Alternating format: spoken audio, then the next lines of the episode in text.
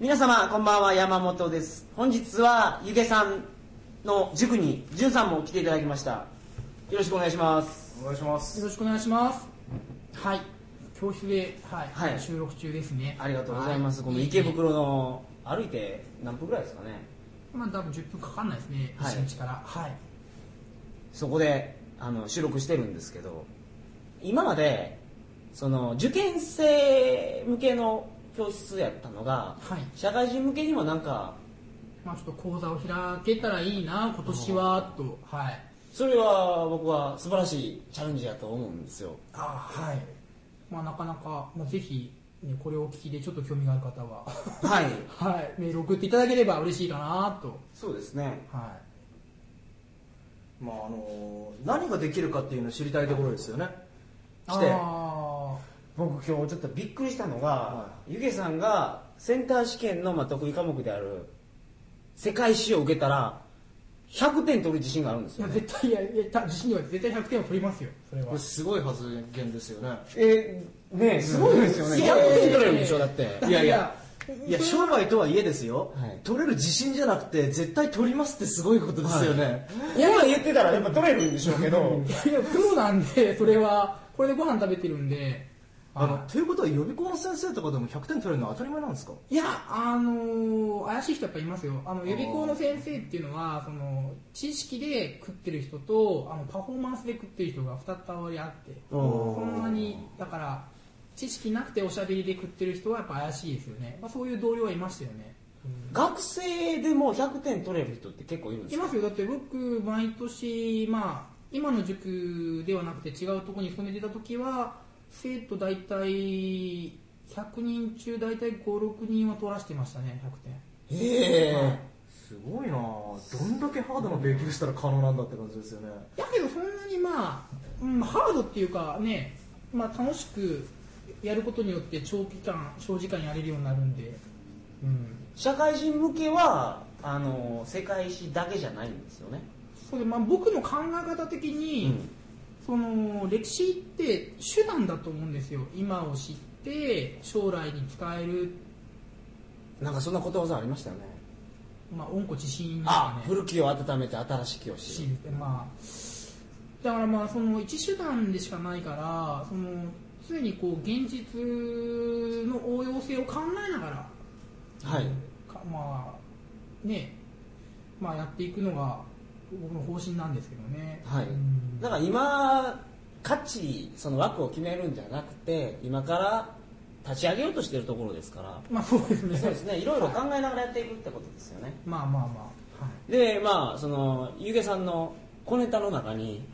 いろいろあるみたいなんであ今ー日はその話をしていただきますのでどうぞよろしくお願いしますお願いしますとにかく放送始まります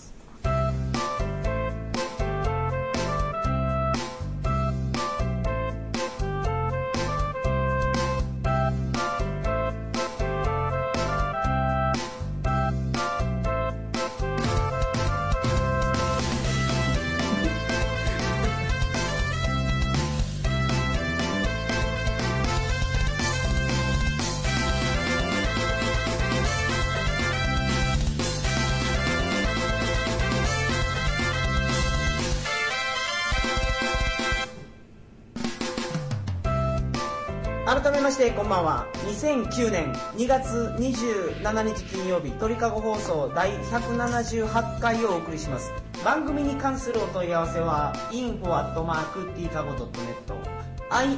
info.tkago.net までよろしくお願いします今日は3人なんであのね前回と前々回ってあのーすごい硬い話になってしまっては僕も頭が破裂し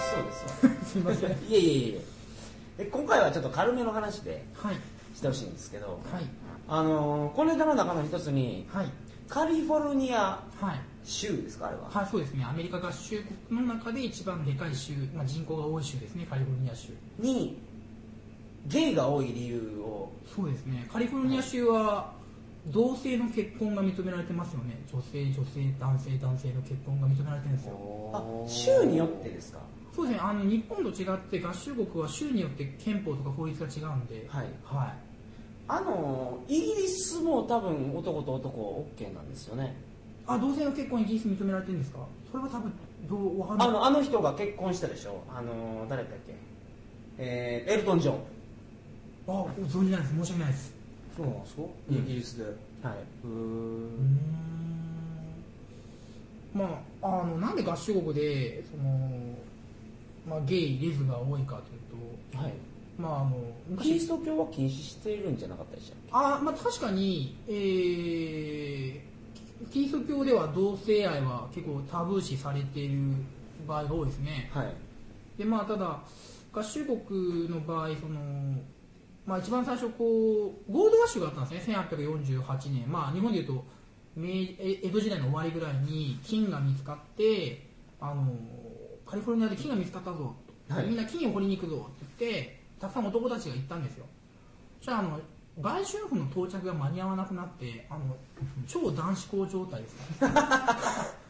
で、まあ、カリフォルニアで、まあ、金を掘りに行ったのになんか違うものを掘ってしまったっていうこ金とで掘るってなんですか金って川に流れてるやつをザルですくって砂金もありますし、はいもちろんあの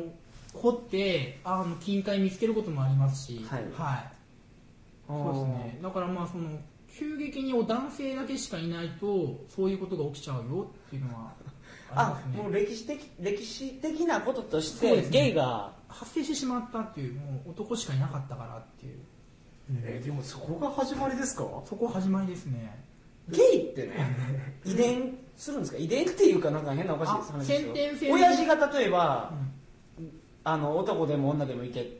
るとはいはいはいで子供生まれましたと、はいはいこいつ男でも女でもいけないじゃないですか普通まあそのせまあ、いろんな説があるんですけど、はい先天性のものもあれば後天性のものもあるらしいんですよはいで自分はあの教職免許を取った時にあの青年心理学の授業で教わったことは、あの一発目が大事であると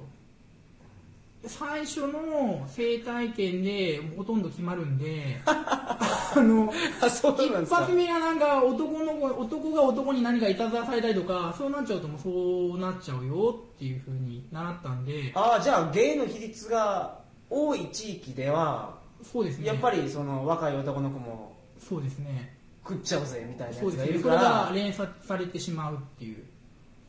うんまあだから教育学部の時はあのー自分の持った生徒に対しては、えーまあそうなると不幸なケースが多いのでまあ、はい一発目は正しく導くようにっていうふうに 教わりましたけどねそれがすごく不思議なんですけど、はい僕初体験っていうのをやる前に中学生の頃とかエロ本とかめちゃめちゃ見てたんですよ、はいはいそれも男の裸とか全然興味なくてはいはいはあの女性の裸のエロ本ばっかり、はいはいうんいっぱい見てたんですけいど、はいはいそれでも一発目例えば男に侵されたら男好きになってしまうってことですうーんとまあどうなんですかねそういうふうに習いましたね僕は学校で大学ではあのね多分山本さんがイメージしてるみたいにこう白が黒にこうパッと変わるみたいなものじゃなくて、はいあの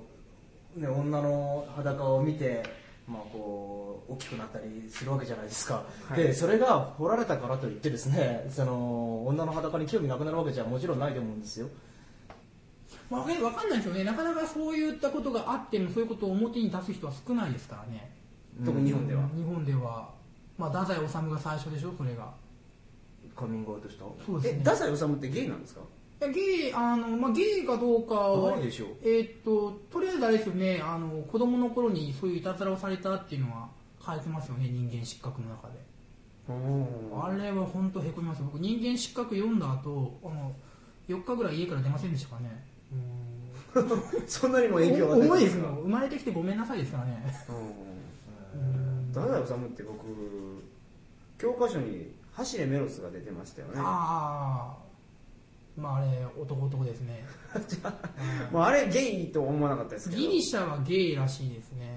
あのギリシャ同性は多いんですよあの島がいっぱいあってはいであのー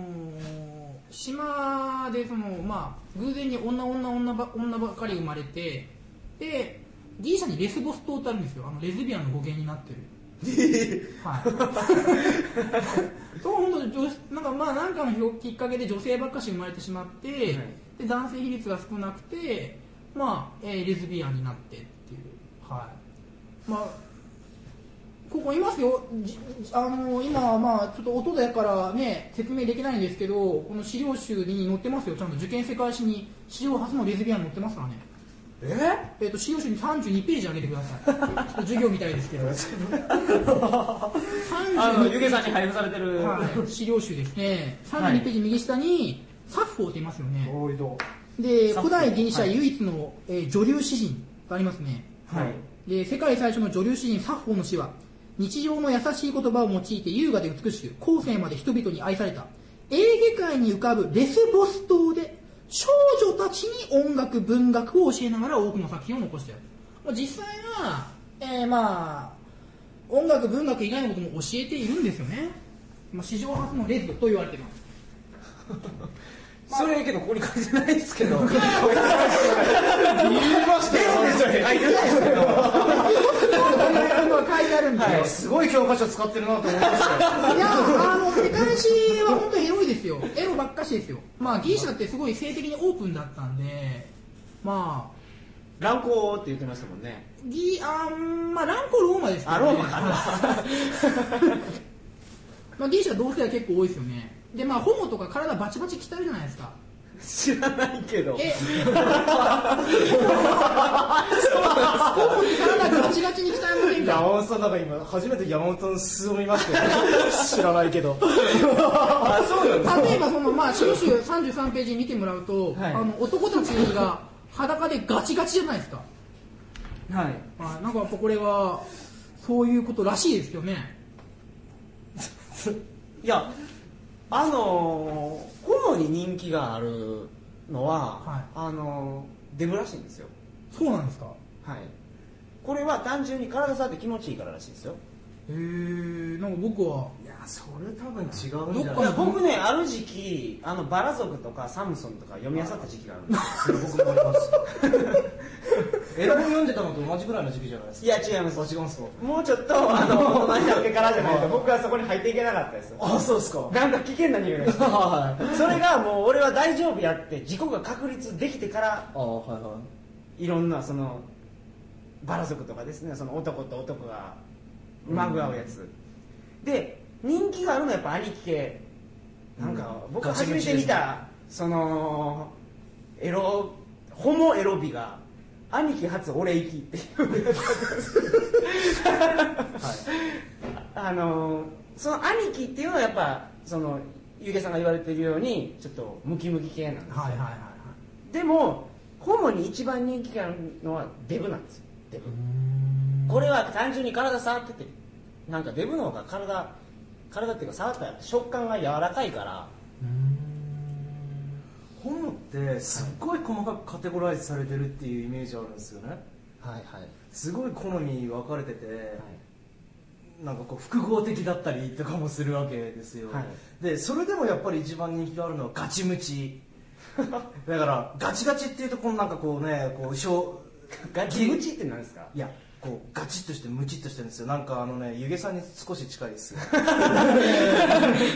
えガチッとしてムチッとしてるっていうのは筋肉やけどその周りを脂肪で覆ってるあのねプロレスラーの体みたいなイメージだと思いますよ長州力みたいなうーん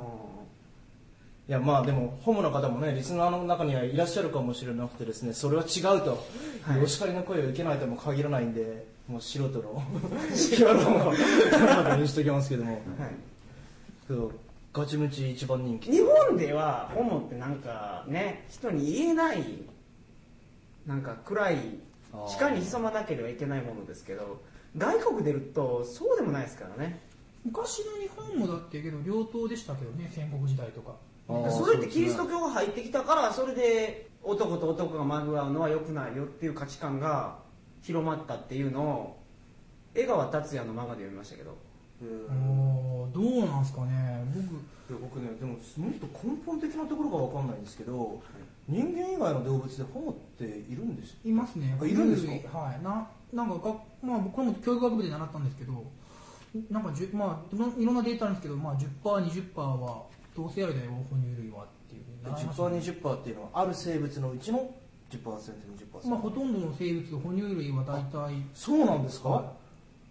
あそうですか分かんないですよその僕もそのでもそれ生物専門じゃないんでそれって生物学的に見たら非合理的ですよねホモってねまあけど全てが合理的に作られてるわけじゃないですからねでも新仮説的に言えば合理的じゃないものは淘汰されるわけじゃないですかけど淘汰されていく過程なのかもしれませんけどねあ今あそうか家庭なのかもしれないのかうんねえ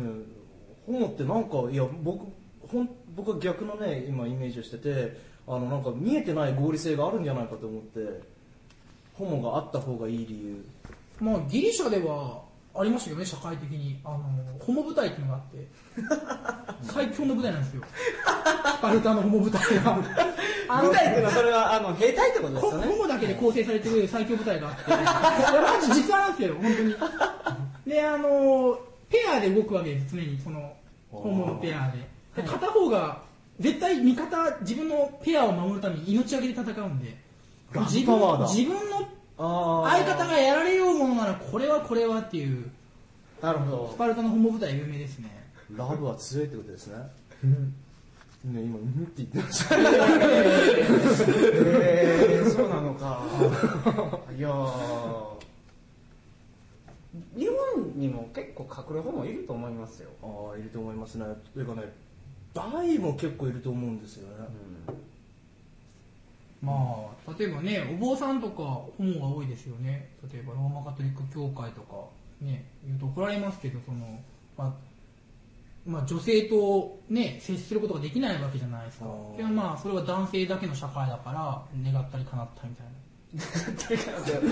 タイの僧侶は多いらしいですよなああでチベットもあるらしいですよあのチベットは僕よく知らないんですけどタイってお坊さんが女性に触れるとダメなんですよはいはい徳が落ちてしまうからっていうので、もう地球の歩き方にも書いてますけど坊主に絶対触るなと女ははいって書いてるんですよで僕があれはハジャイで見た情報ノートの中に書いてたんですけどチャリダーっていうのがいるんですねバックパッカーの中に自転車で旅する人、はいはいはいでこういう人は本当に予算が限られてて、僕らが想像がつかないような低予算で旅行してるんですよちょっと待ってくださいチャリタって貧乏だからチャリタだったんですかいや今回読んだその情報ノートのチャリダーはものすごい低予算で旅行してて、で泊まるところがチャリダーが泊まるところその人はですよみんなチャリダーけどチャリダーってお金ないからチャリダーじゃないですか ちょっと待ってくださいよまあまあまあまあそれはまあ別として、はいはいで寺に泊まってたらしいんですね、その人は寺やったらタダで泊めてもらえるからと、タイ南部の寺は気をつけろとホモシがおらんってなるほど書いてたんですよタイ南部チャリダーってすごいっすよねすごい危ない危ないっていうかねえあのチャリでよう行く気になるなとまあそれもすごいけどだって ね車ならともかく徒歩とかチャリで捕まっちゃうようなね速さで移動するのってすごくないですかそんな地域をあのタイ南部そんな危ないんですかいや危ないって有名ですよねほら爆弾ってるとことそれハザイまで行くとうんあれはマレーシアとのきょあの国境のところで国作りたいイスラム教の人がいてそこで爆弾ドーンドーンとかやってるからそのハジャイの上の方ってだからバンコクより南ハジャイより北のところってそんなに危なくないでしょあそうなんですか、はいあそうなんだへえまあ、しかしねあのチャリダーが貧乏だからっていうのは、うん僕チャリダーやった方がかえって金かかると思うんですよ日数かかるからうーん うーんああそうかもしれないですね、安全にかける金も結構なもんでしょきっとそういう人ってある程度切り捨ててるんじゃないですかまあ多分リスクを覚悟できてるからねあーかな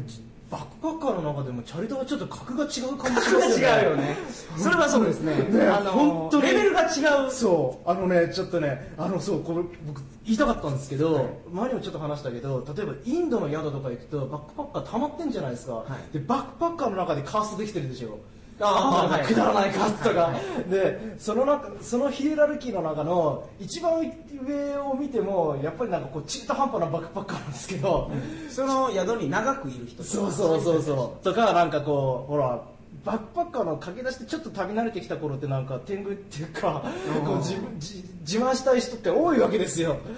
でチャルダーはなんかもうそういうところをもう完全に超越したあー別世界にいますよね別に言いますよね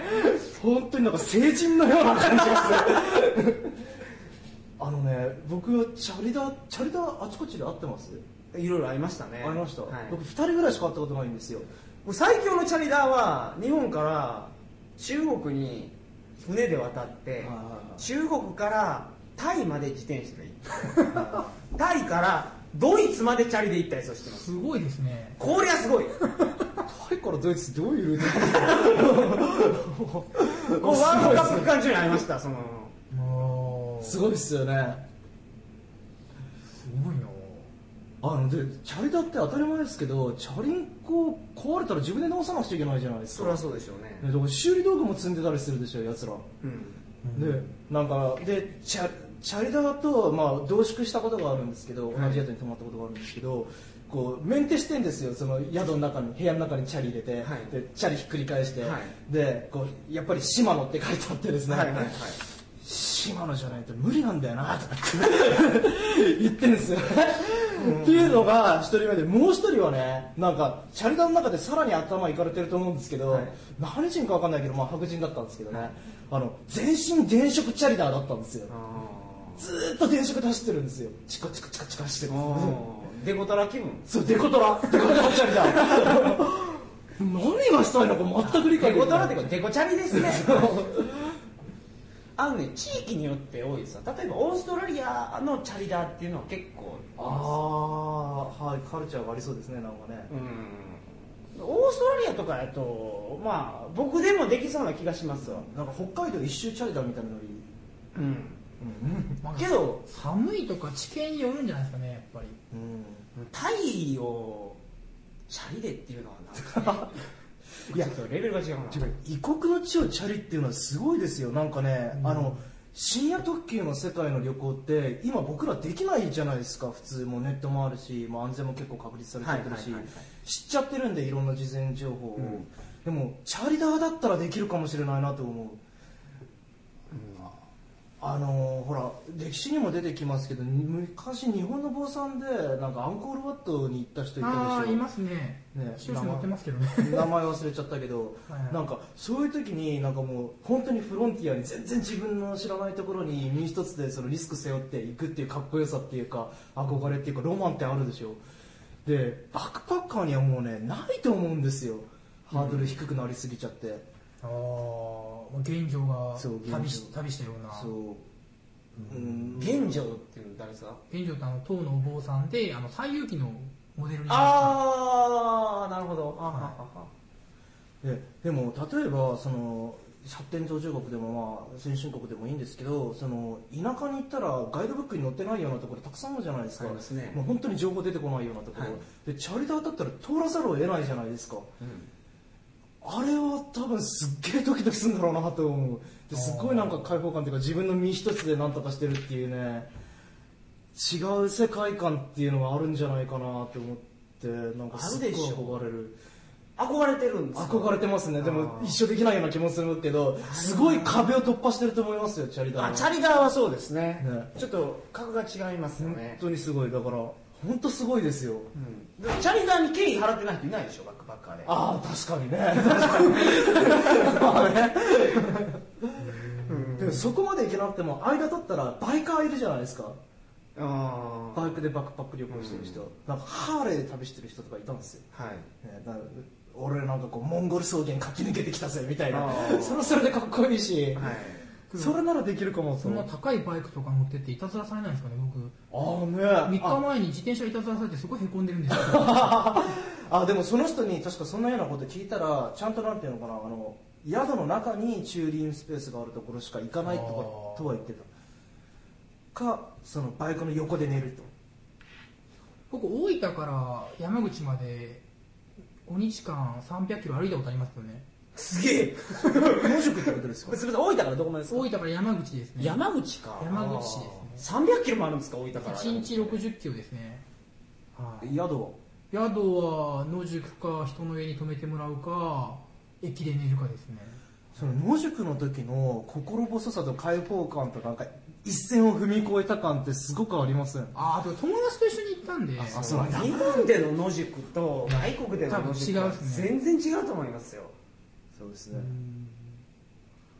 まあですね夜夜中寒くて